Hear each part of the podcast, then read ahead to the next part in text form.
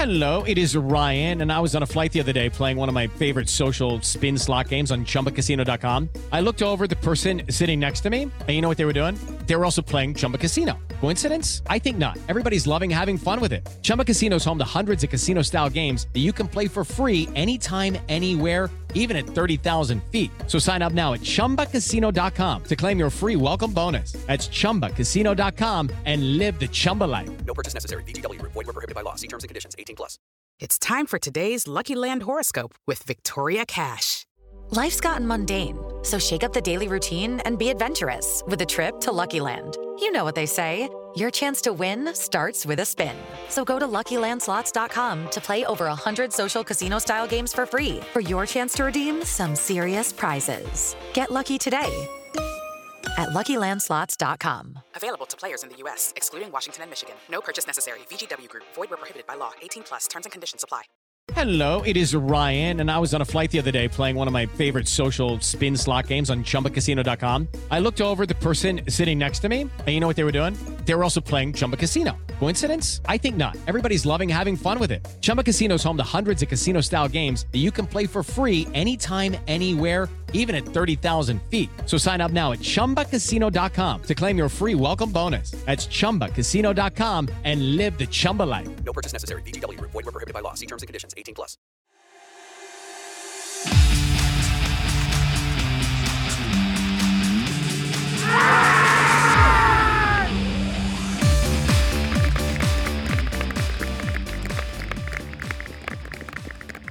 Hello and welcome to the Middlesex County Cricket League podcast. Um, my name's Dan Huff. I'm from Twickenham CC. Very pleased to be able to welcome, um, well, two, two, guys from North London Cricket Club, really. First of all, um, Salman Ali, our, our resident league uh, stats guru. Uh, um, hi, Sal, you okay? Yep, good. Thanks, Dan. Good evening to you. Good evening. And very pleased to be able to welcome certainly a voice that I, I would expect just about everybody listening to this pod will know. Um, and that's Simon Mann from North London CC and, of course, TMS. Hi, Simon. Hello, Dan. Nice to be with you. Well, great that you could make make time for us. I believe you've um, you've had a bit of a, a podcasting day, right? Were you, were you podcasting elsewhere earlier in the day? Uh, well, I was doing my own podcast today, which is the uh, the Analyst Inside Cricket, which is the promoted by the cricketer, and we just talk about the events of the week, really, and look back, look ahead, talking about South Africa, talking about the sad death of, of Bob Willis as well. Uh, very sad news this week that he died at the age of seventy. So yeah, uh, doing my own uh, podcast, but it's nice to be part of yours as well. Fantastic! It's, it's great to have you uh, on board, and we, we, were going to get to Bob Willis a bit later. I must admit, as uh, as someone who grew up in the West Midlands, and, and of course Bob was a, a Warwickshire man, um, it was a bit of a shock, wasn't it, to the system to to, to see what happened to him. Um, I mean, without going into any detail, did you did you know he was ill? Did anybody know he was ill, or was this all very very quick? Yeah, he he was ill for a while. He he had cancer and then complications set in. So I heard in New Zealand that that he was gravely ill about a couple of weeks ago during the first test at the the Bay Oval in Mount Maunganui. So it, it was no surprise when I heard the news uh, last week. Very very sad news indeed. Uh, death at the age of of seventy. Tremendous character, uh, Bob Willis, one of the greats for England when you think about it. 325 Test match wickets. He was part of that old firm, if you like, of of Botham and Willis, and then there's a new firm now, although not so new in a way. They're sort of moving towards the end of, of Anderson and Broad, but you know one of England's greats, uh, uh, an England captain as well, and then in the second part of his life in cricket, if, if you accept that, he was a commentator and pundit, and I think sort of most famous recently for being part of the verdict on on Sky Sports, which if England had a bad day was unmissable really because Bob was a bit like a judge you know, he would sentence everybody uh, uh, on the, the day that they just had, and you know his criticism was was harsh. I think he sort of knew what he was doing, Bob. He he understood that it was no good being bland. That if England had a bad day, then he, he needed to to say it, which is quite strange when you think actually as a player he was quite sensitive to criticism. And after that 1981 Test match at Headingley, when he was took those eight for 43, his his interview with Peter West. Now we are going back a long way now. His interview with Peter West was was sort of monosyllabic and and a bit grumpy. But Bob, um, when he had the microphone in front of him in the the, the latter part of his career was extremely forthright and, it has to be said, very entertaining with, with deadpan humour. He was great value, wasn't he? And th- thinking about that 1981 test, because unfortunately I, I am uh, definitely old enough to remember that, he, he was dropped twice for that test before he actually played. So, so there was there was no guarantee that he was even going to play. Mike Brearley wrote in, in his famous book Phoenix from the Ashes about how twice he left him out, and ultimately he only got in the side on the, the day before the game. So it really was a, a roller coaster ride for him. And I think people forget that Bob Willis was also quite a funny guy, wasn't he? I, I, I remember one story from somebody at Warwickshire about they saw Bob marking his run up out. And of course, w- what a run up it was. That's the first thing. You know, c- coming from miles to the side, zigzagging his way in. And he went further back, further back, further back. He got to the sight screen and then chucked his marker over the boundary rope and came back in to mark his run up again. And I, I, I just thought it was brilliant. The whole crowd thought he was literally going to come in from the sight screen, but he was, um, yeah, just playing a joke on them all, really. And I thought that was nice. He, he was there was more to him than met the eye, than met the eye, wasn't there? I think that's true. I think a lot of people saw him on TV or heard him on TV and thought he was quite a dour character, but there was a real humour to his broadcasting as well. If you if you looked closely, it was there. I think that that turn to the camera when he when he was on Sky doing the verdict, sort of turn to the camera, sort of knowing stare to the camera as well, and then he would deliver his verdict. There was a sort of pantomime element to it. It was it was it was very knowing, it, and it was quite clever as well. It was it was different. I think that's the point. It was a bit different. There was there was no, no one else doing that sort of thing on TV, uh, cricket punditry at all. And Bob sort of saw a, a niche in the market really, and he sort of he owned it, and it it, it was very entertaining. It was brilliant, wasn't it? Um, going back to to a perhaps a slightly less illustrious playing career. I don't want to say anything negative about your own batting, Simon, or indeed your feeling, which I hear was very good. But um, can you tell us a bit about how did you get into the game? Uh, I assume you sort of fell in love with it like we all did when you were a kid, right? I was lucky actually because I went to a primary school which played cricket, which I don't think know how many of them are around. Wow. I'm not sure that that many. Yeah, I went to a primary school that played cricket in, in Bristol. There were two teachers. Uh, Mr. Wright was the headmaster, and Mr. Scapins, I remember him. He was my fourth year teacher. I don't call it the fourth year anymore. I can't remember what they call it now. They might call it something like year six. But anyway, it was the fourth year now. in those days. year year, four, f- yeah. year five, year Yeah. six. I yeah, can't remember what four. it is. Yeah, Anyway, that's it. anyway, someone called Mr. Scapins and, and Mr. Harvey as well. So we had actually three who who were all mad keen on cricket, and that you know that makes a huge difference. We didn't have wonderful facilities, but we had somewhere to play, and I remember thinking at the end of the football season because I was mad keen on football as a, as a youngster. You know, about eight years of age. What do I do in the summer? And fortunately, the school played cricket. I remember my first ever uh, cricket match I played in. I was out first ball for naught huge swipe to the leg side. So that that shot definitely went um, into the locker after that, and it was the old forward defensive. You've got to learn to play the forward defensive and stay in. And, and Salman, who played with me for many years, knows I did. I did. I was quite partial to a forward defensive shot. You have got to stay in for a while. Nothing wrong with them, Simon. Mine's the leave alone. Leave alone is the way to go for me. People don't play enough of those shots anymore. Absolutely, the leave and the block, nothing quite like it because people get tired, don't they? After about two or three hours in the field on a Saturday afternoon, it's a hot day. People get tired, and that is when you can punish them. But if you're still if you're sitting in the pavilion, you can't punish them. That that was my philosophy only when I was playing club cricket. But the, the, yeah, that was the great thing is I played, uh, you know, from a very young age in primary school, and that's where I got into it. Great enthusiastic teachers who organised matches against other schools, and we played in schools competitions. And you know, it was a great thing to do in the summer. You play football in the winter, and you play cricket in the summer, and you know that's extremely, extremely That's old school in now. that position. I'm afraid football Yeah. now, and I'm like a football fan like you, but 12 months a year, isn't it? And that's a real challenge for all other sports. Yeah, it, it is. Football is king now. Football is king. Football's dominating, and cricket sort of it feels as it's just got its little little niche, and it's it's fighting against that. Um, but back in the in the seventies when I started playing, it, it was it really was football in the in the winter and cricket in the summer. And then you, you know were there were players then who were able to play professionally as footballers and professionally as cricketers. Someone like Phil Neale, for example, who played for Worcestershire Mm, and also sure, played yeah. for for Lincoln City and Scunthorpe, but it's, it's almost impossible to do that now. Ian Botham, of course, he played. He played. Oh. IT Botham He played played for football Scunthorpe, at Scunthorpe. Yeah. I was going to say one last question on that. Did you play club cricket in, in Bristol at all, or, or not? I did. I played club cricket in Bristol.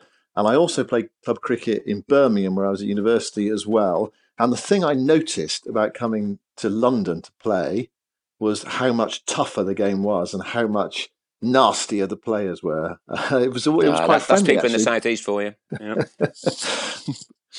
it was friendly in Bristol, friendly in Birmingham, but sort of quite hard and tough in, in London. Simon, so how did you end up at North London? Obviously, I was.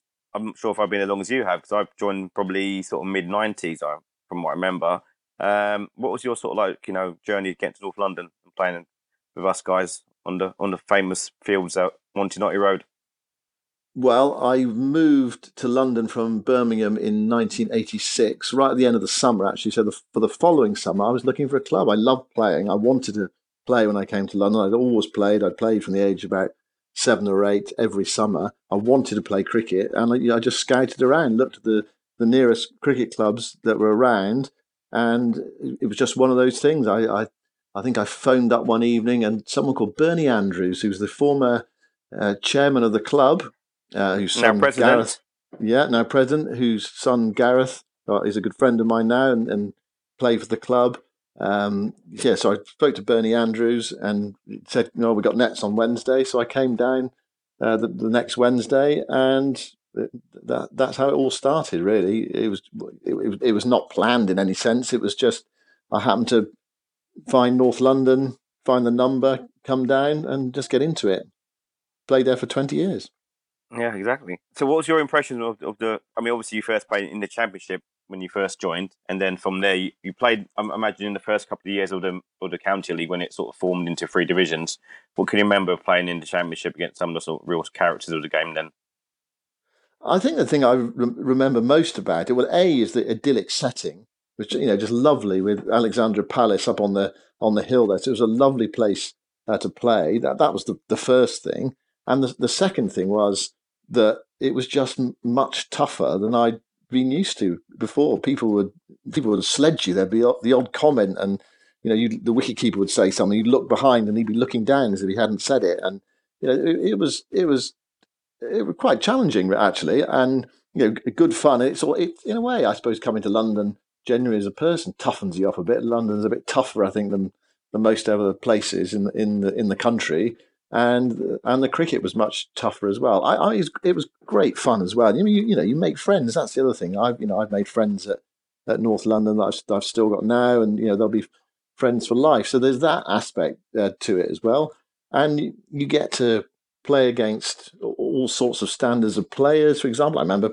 um, playing against O.A. Shah, uh, who was at Wickham, Wickham House at, at the time. I remember we had, we had a, a, a guy called Ian Matichek, who was, Yes. I think it's, it's, it's fair to say, was, you know, he wasn't the most svelte uh, cricketer. and he, I think he was called up to the first team for that match. And he, they called him Bouncer, and he, and he sort of jogged in. And he bowled O.A. Shah. First ball, he bowled him a, a rank full toss, which he missed and hit him on the pad, and he was out LBW. And I think he dines out on that story. But, you know, He, there's he someone still like Ian. talks about it now. Yeah, Yeah, and, he, and on it, you know, Owais Shah on his way.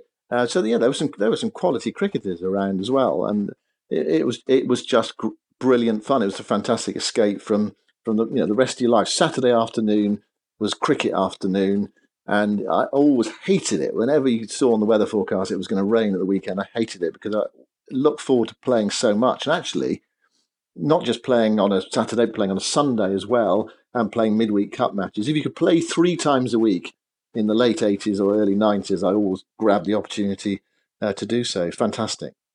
Brilliant. So obviously, I've seen you play many a time and played alongside you, so I can, I know what you can do. But how would you describe yourself to to the rest of the listeners? Tell us about you know what kind of player you were.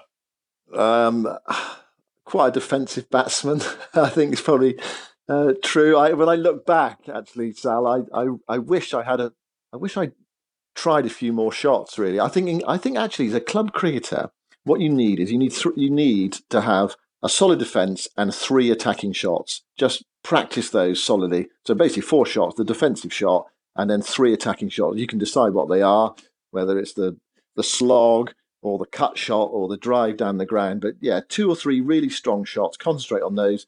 Concentrate on a strong defence to make sure you can stay in and, and see off the new ball and, and the good bowlers. But yeah, chance a bit more. And I think actually probably youngsters these days, younger players in club cricket are a bit more aggressive these days because they see the top players playing that way. Uh, but when I was growing up, you know, one of the heroes was someone like Geoffrey Boycott, and you know, his his ideal was to stay in for about for about eight hours, and you sort of copied them really. But I think these days, players coming into the game, young players, they look at people like Stokes and they look at people like Jos Buttler, and they want to play like them. And actually, it is more fun uh, playing like them. But of course, if you know if you do get one chance uh, every week, which is effectively what it is, you want to make the most of it. You don't want to bat for twelve balls. You actually want to bat for an hour. So you know there, there's that balance, I think. And uh, so that's one part of it. Batting, I love. I actually love fielding. And when I stopped playing, one of the reasons I stopped playing was because I stopped enjoying fielding. Because I just found three hours in the field uh, too hard, especially you know, on a, on a hot day and you know your eyes go a little bit. You start to drop one or two catches, which is hugely frustrating. So, uh, defensive batsman probably. Uh, I think I was a reasonable fielder. Sal, you play with me, a reasonable yeah, fielder. I used to catch most fielder. things, and a and a pretty awful bowler of, of left arm filth, and that's about it. Which I was, wasn't called upon very often. We'll come to that later.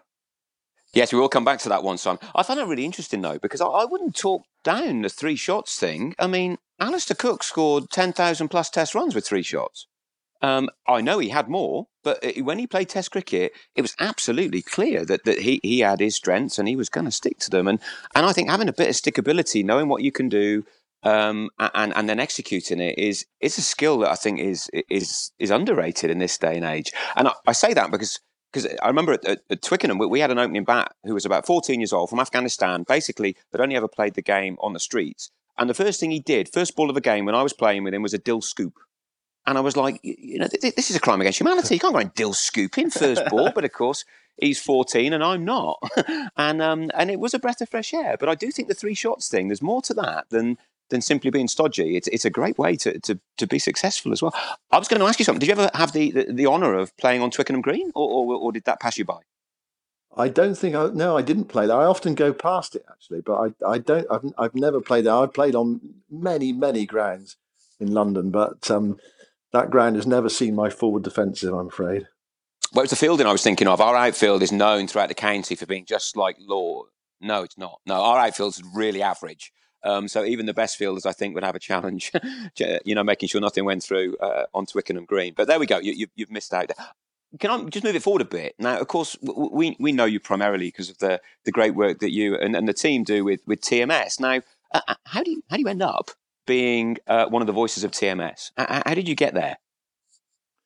Well, I joined the BBC on their as, on their local radio unit in in 1990. I actually worked at Capital Radio uh, before that, and then I moved on to the BBC. I, I, basically I sort of worked my way up, I suppose. I the BBC, what the BBC allows you to do um, once you get established there in the sports department is specialise and and go for the sports that you uh, are interested in. So my two sports really, um, well, football and cricket. I did play a lot of rugby when I was younger, actually, but I found that too brutal, so I gave that up. But yeah, so football and, and cricket and I pursued those interests, and you know, gradually people you know give you an opportunity, and you know you can show what you you do. I went on an, an England A tour to Australia, uh, and then I went on an England A tour to South Africa, and so you, you gradually get m- more and more established, and people give you a chance. They give you a, a chance at commentary. I remember doing some uh, reports on a Test match, England New Zealand, uh, for, for Radio Five Live and it, it, it is about working working way up and being patient. I think as well. I mean, some for some people it happens. It's like batting, then, isn't uh, it? Really? Yeah, ex- absolutely, exactly. For some people, it happens quickly, and for other people, it doesn't happen so quickly. So bide your time, um, stay in there, work your way up, and then eventually, uh, someone will let you commentate on the World Cup final, which is what happened in the summer. Crazy. And what, what was the first test you did on TMS? Can you remember? The first test I did on TMS was actually quite a famous one in, in a way. It was unique at the time. I think it's happened subsequently. It was the first test match to finish in a draw with the scores level. England Zimbabwe. Oh wow! In in, yeah. in Bulawayo in in 1996.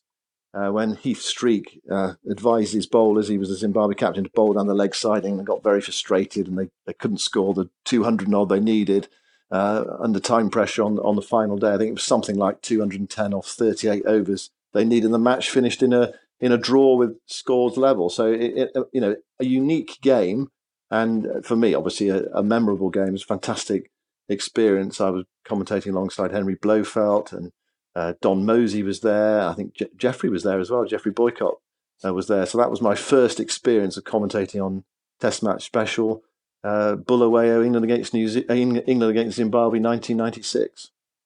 Wow, and, and of course, people will probably um, not remember, but back then Zimbabwe were were, were a decent side, mm. weren't they? Heath Streak was certainly a decent bowler, and they're not, you know, in a very difficult position now, and have been for for a fair old time. But they they had some decent players, didn't they? That was a, that was a competitive times.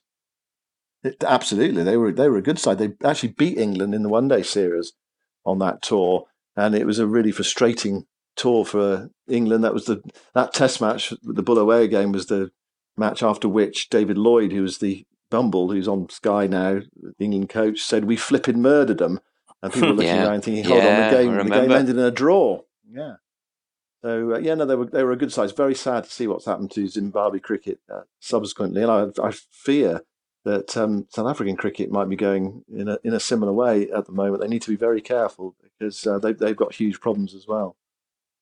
Sure. Yeah. Yeah. Um, I was, I was going to sort of mention South Africa in another context. Now, if I've got this right, um, shortly after that 1996 test, um, I think, if my memory serves me right, you were lucky enough to be commentating on a, on a South Africa Australia semi final at the home of cricket, Edgbaston, right? Is it in 1999? Yeah. Home of cricket, Edgbaston. Okay, I'll, no, I'll let that one pass by outside. With that idea, I just uh, thought I'd roll with that one. Yeah. That's right. Yeah, yeah. The, the BBC in those days had the uh, well, they had the, the cricket contract for the for the uh, domestic international summer. It was the World Cup, but actually they they were going out of cricket. Then they lost the rights to Channel Four, but that was the last time they covered uh, cricket in this country. It was the, the World Cup, and they had a mixture of live matches and highlights.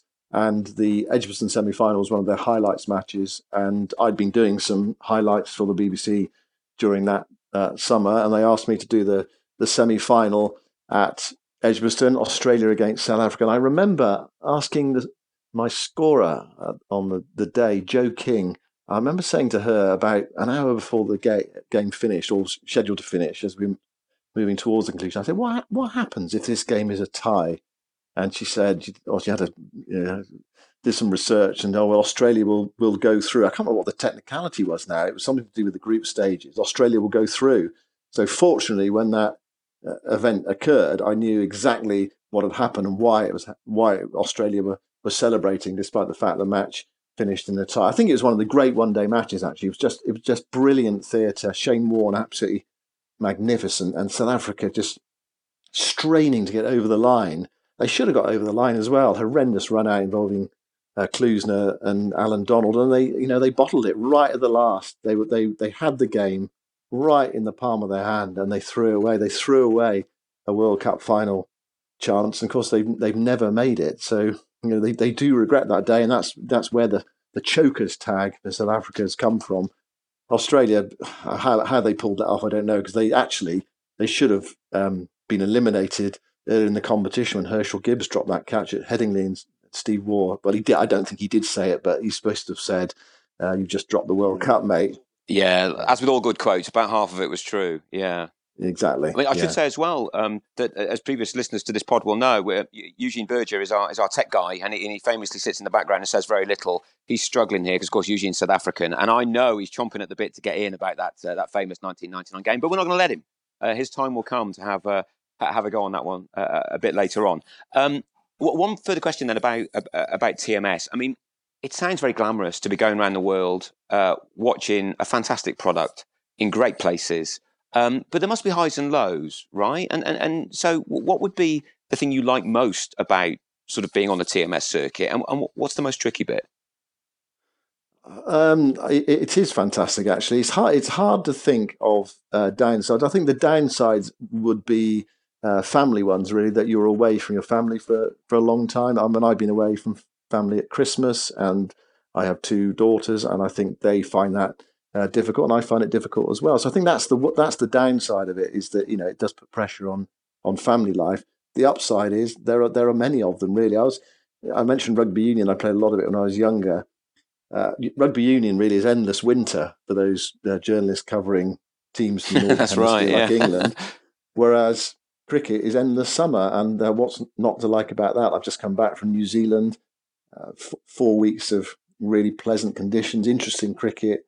Uh, it, it, it, it sounds glamorous, and um, sorry to say, it is. I mean, it is it is great fun, and I'll, when it does eventually uh, come to an end for one reason or another, I, I, will miss it enormously. But I've been doing it for 25 years, and I, I've still got the bug. You know, there's nothing quite like being in Brisbane for the first day of the of the Ashes series. There's fantastic buzz around the city, and getting walking to the the Gabba on the morning of the game, a tremendous sense of anticipation. Going to a test match in, in India and in, in Mumbai. I mean, I, I love going to India. The passion for the game there is is phenomenal. But there's also something beguiling about you know doing a test match in, in New Zealand at the Bay Oval. You know, with grassy banks and four or five thousand people sitting in the sunshine. It's a lovely, relaxed atmosphere. I think that's what I like about international cricket. There's, there's so much uh, diversity. You know, every country is so different, and uh, it, you know the other thing about it as well is you get a chance to go to different countries, different cultures, see the world, and it, it is the cricket world is so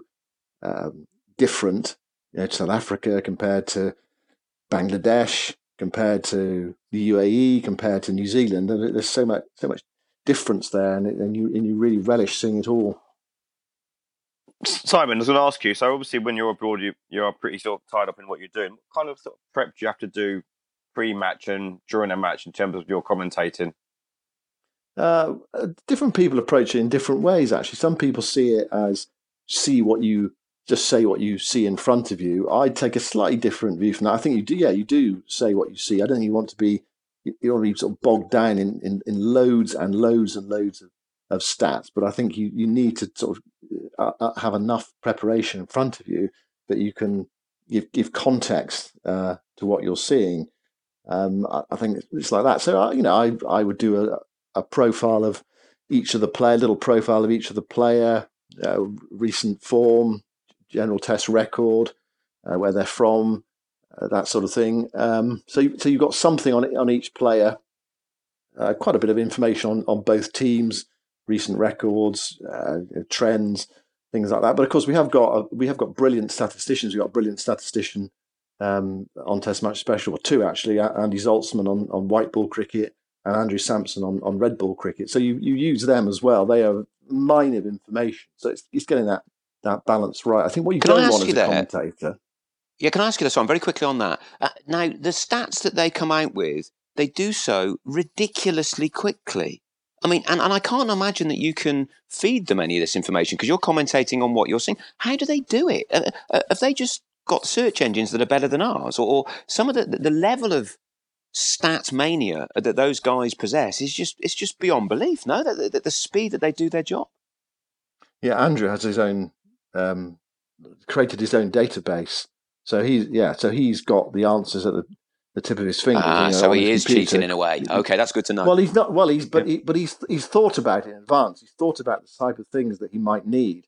So that there's genius in that, I think. So he'll come into a test match and he'll he'll know what's required. He'll know the type of things that might come up during the game, so he'll be prepared for it. So his his genius is in his preparation as well. But he's also got this ph- phenomenal um, stats person mind as well, which which helps him out. And some things he doesn't know, and he'll look them up, just like you or I will do. But other things, you ask him a question, and he says something like, "Yeah, I thought that might come up today," and that's why he's so quick with it. Very good. I was going to ask as well. I mean, obviously you've you've done so many games now in your in your career, countless. I, I, I mean, would you think over 200, 300 maybe? Would you would you say test matches you've commentated on, or is that too many? I don't know, Sal. Uh, to be honest, uh, I've never sat down.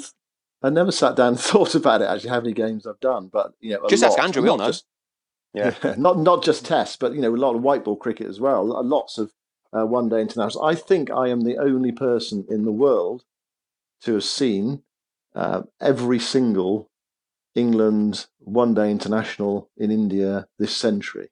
Uh, there might be a few Indians who've done it, but uh, from outside of India, I think I'm the only person in the world that's uh, been present at every single England one day international in India in, in, the 21st century. I'm not sure that's a huge claim to fame, but but it's certainly true.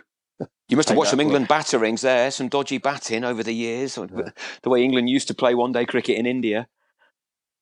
Oh yeah, I mean they've been yeah I've I've seen them thrashed from pillar to post. Uh, they yeah annihilated annihilated in India.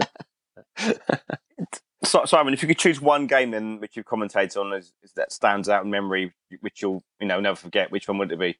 Uh, which was your highlight? Yeah, that's a really that's a really interesting question, difficult question to answer. I think I'd, I'd go for two. I, and until this year at at Headingley, when Ben Stokes won that game for England in, in a miraculous victory. I mean, it was incredible. The noise at Headingley that day was just like something I'd never experienced before, and I'd been at the World Cup final as well uh, you know, a month before, and the noise there was phenomenal. But the sense of excitement and feverishness building as, as Stokes was doing what he was doing, uh, it, it, was it was miraculous. Some of the shots he was playing absolutely stunning. But before that match, I would say Chennai, when England um, set India around about 380 odd to win, and Tendulkar made 100, and Sehwag batted brilliantly, and India chased down England's uh, target, huge score to win in, in the fourth innings. Stunning game. Andrew Strauss made uh, hundreds in both innings. Graeme Swann made his debut and took two wickets in his first over. Kevin Pietersen was captain. England going back to India after the Mumbai bombings and going back and playing in, in Chennai. That was a game that really uh, stands out. Okay, it was an England defeat, but it was just a phenomenal uh, game of cricket, brilliant game of cricket, and a, and a stunning finale. And it had that sort of almost scripted element to it as well, with Tendulkar, Indian hero, Mumbai boy, scoring 100 in the fourth innings to take India over the line. A game really they shouldn't have won. And they scored, what, 388, I think it was, to win in the final innings 385, 388. Inc- incredible uh, victory. And I think that is probably the most memorable game I've commentated on, but uh, you know, there, it, there have been a few. Hmm, brilliant, fantastic the way I always thought about that, and again, this is just pure as a cricket watcher. After watching the World Cup final this year, and I guess I'm, I'm something of a purist. Test match cricket is, is sort of my natural home. That, that, what I thought the day after was that you know if I died tomorrow, I can say I saw that game. I never saw that ending coming. No one would ever have predicted what happened, and yet it did. And I thought you know that game was was it's pretty much unbeatable until, of course, as you said, Headingley comes along, uh, and Stokes does something totally different but um, equally as unbelievable. It's why the game, I guess, is is the fantastic thing that it is. Different line now, Simon. Rumor has it, okay, and it was on the internet, so it must be true. Um, that you had a, you had a nice line in stand up comedy once. Is this right?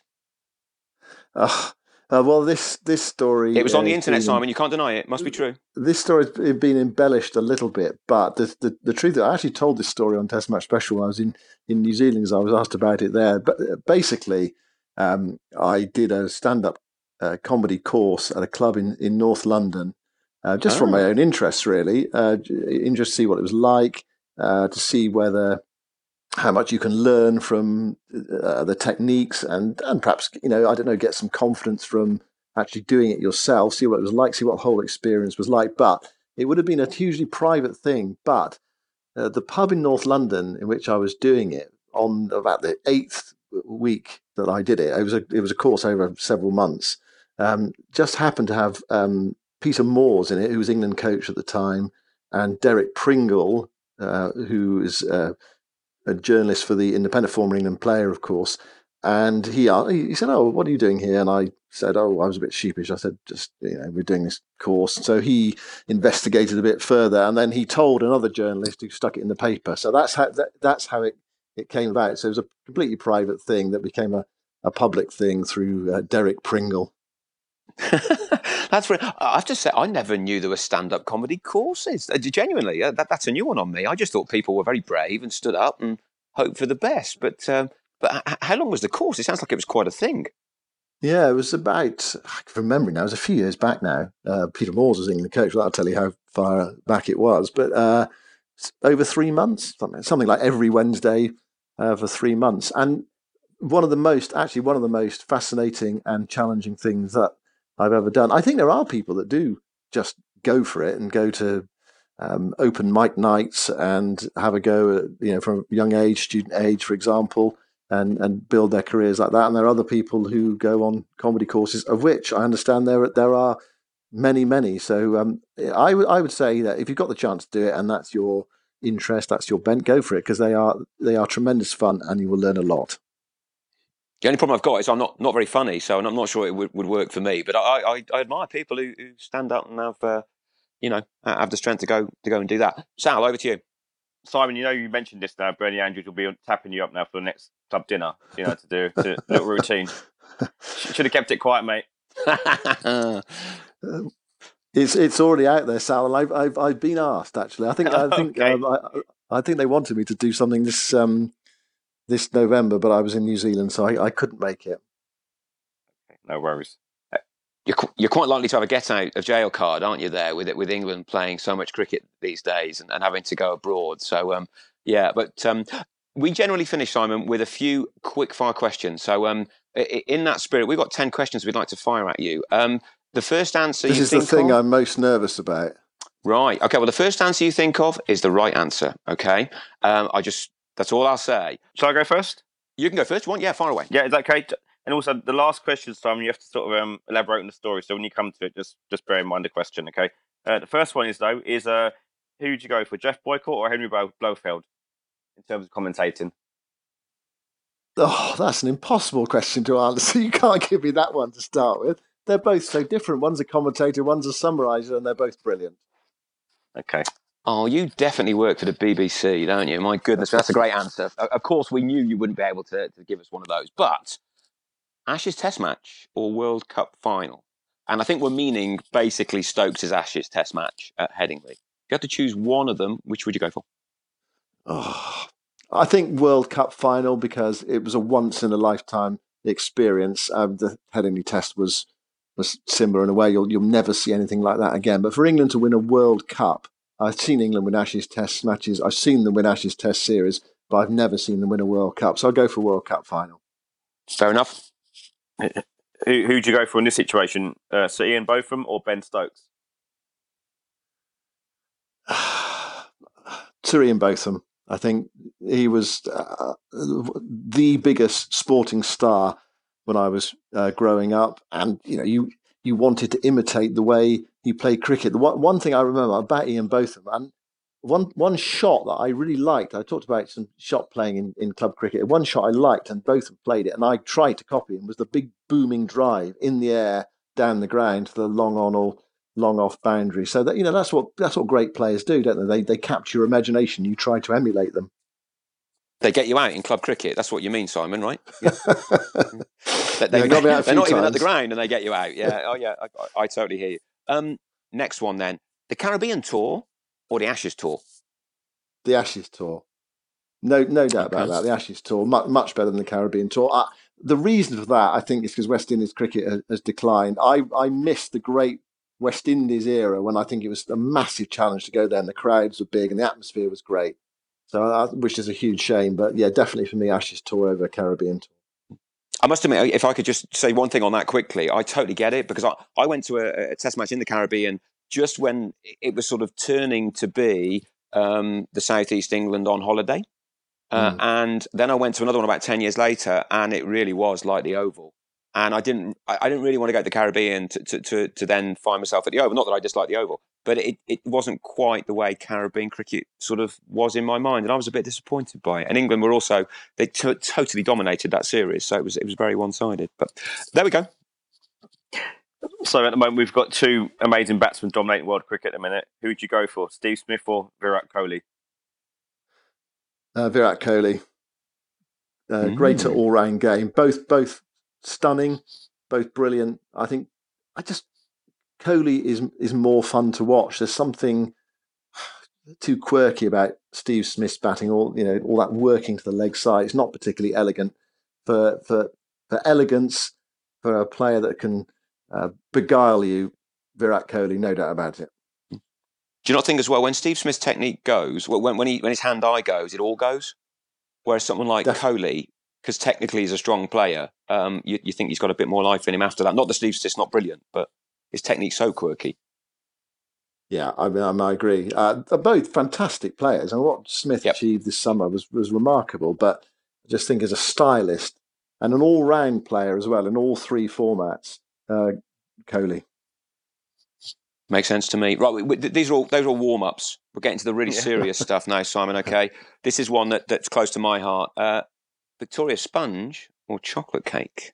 Oh, that, that, that, that's the easiest question. The easiest question Really? you've asked me so far. Uh, But it's both, yeah. surely. Oh, Well, well, it, it- both in a way, but chocolate cake is is a clear is a clear leader, no doubt about it. Chocolate cake. yeah. controversial. Mm, If you want to send the cake to the test match special box, chocolate cake is the one to send.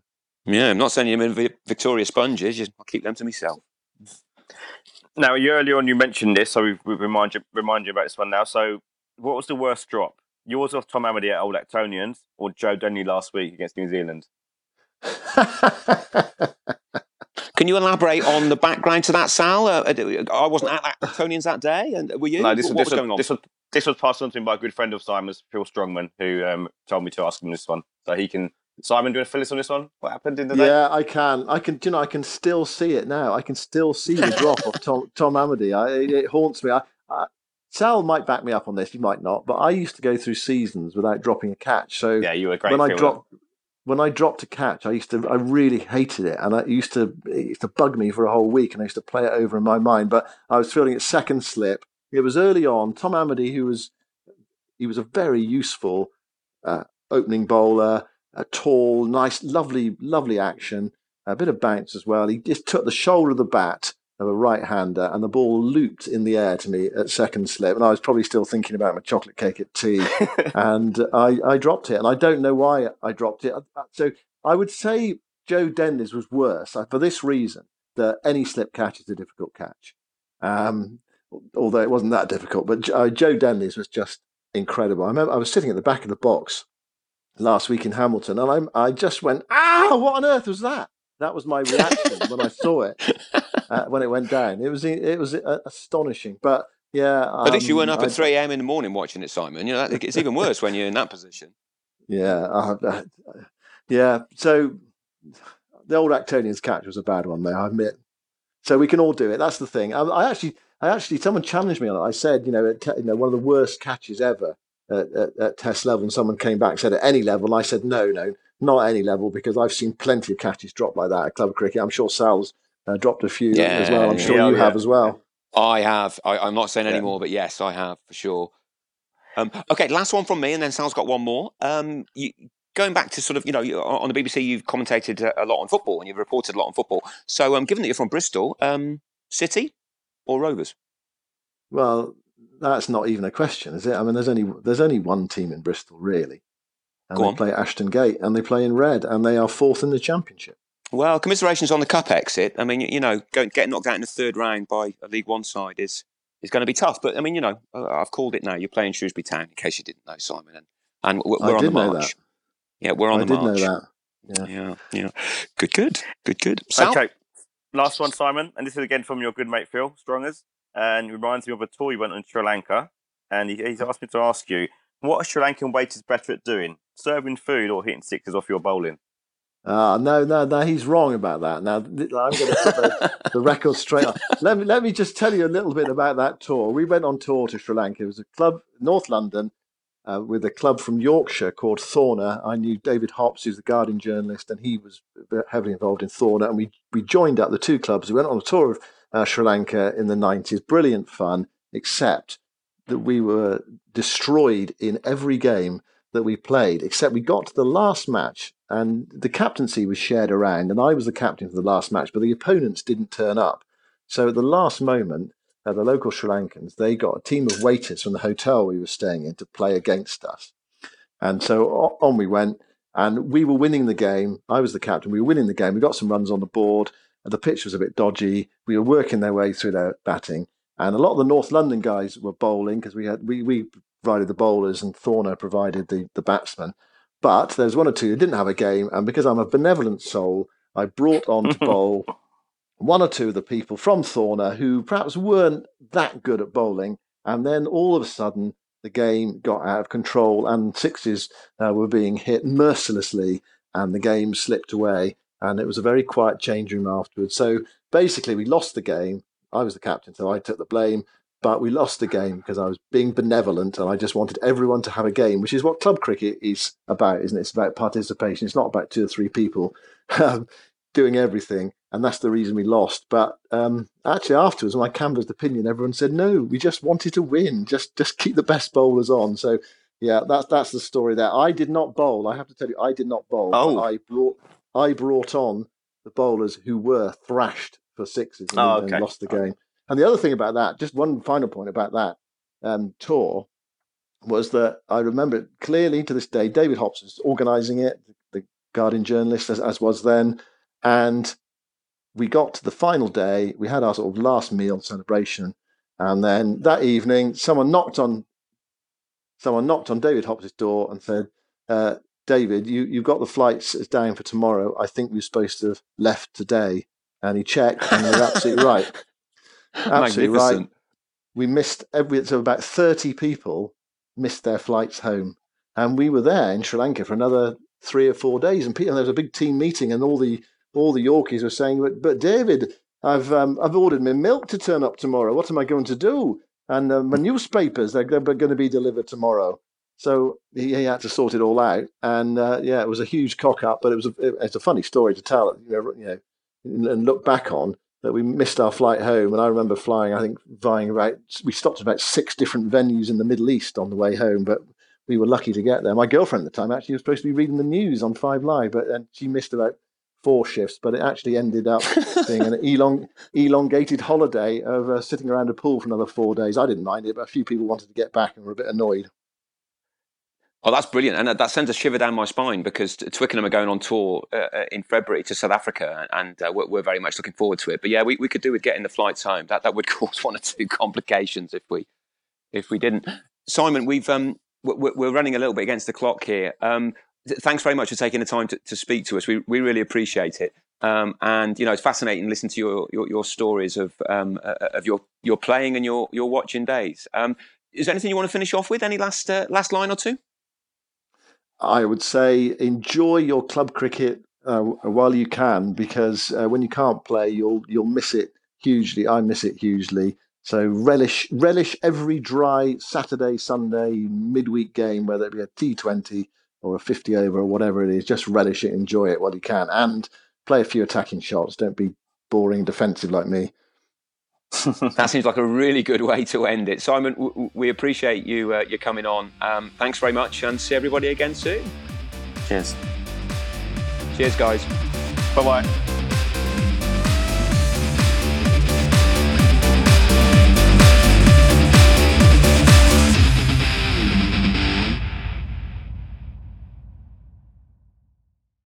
Sports Social Podcast Network. Step into the world of power, loyalty, and luck. I'm gonna make him an offer he can't refuse. With family, cannolis, and spins mean everything. now, you wanna get mixed up in the family business. Introducing The Godfather at ChumbaCasino.com. Test your luck in the shadowy world of The Godfather slot. Someday, I will call upon you to do a service for me. Play The Godfather now at ChumbaCasino.com. Welcome to the family. No purchase necessary. VGW Group. Void where prohibited by law. 18 plus. Terms and conditions apply.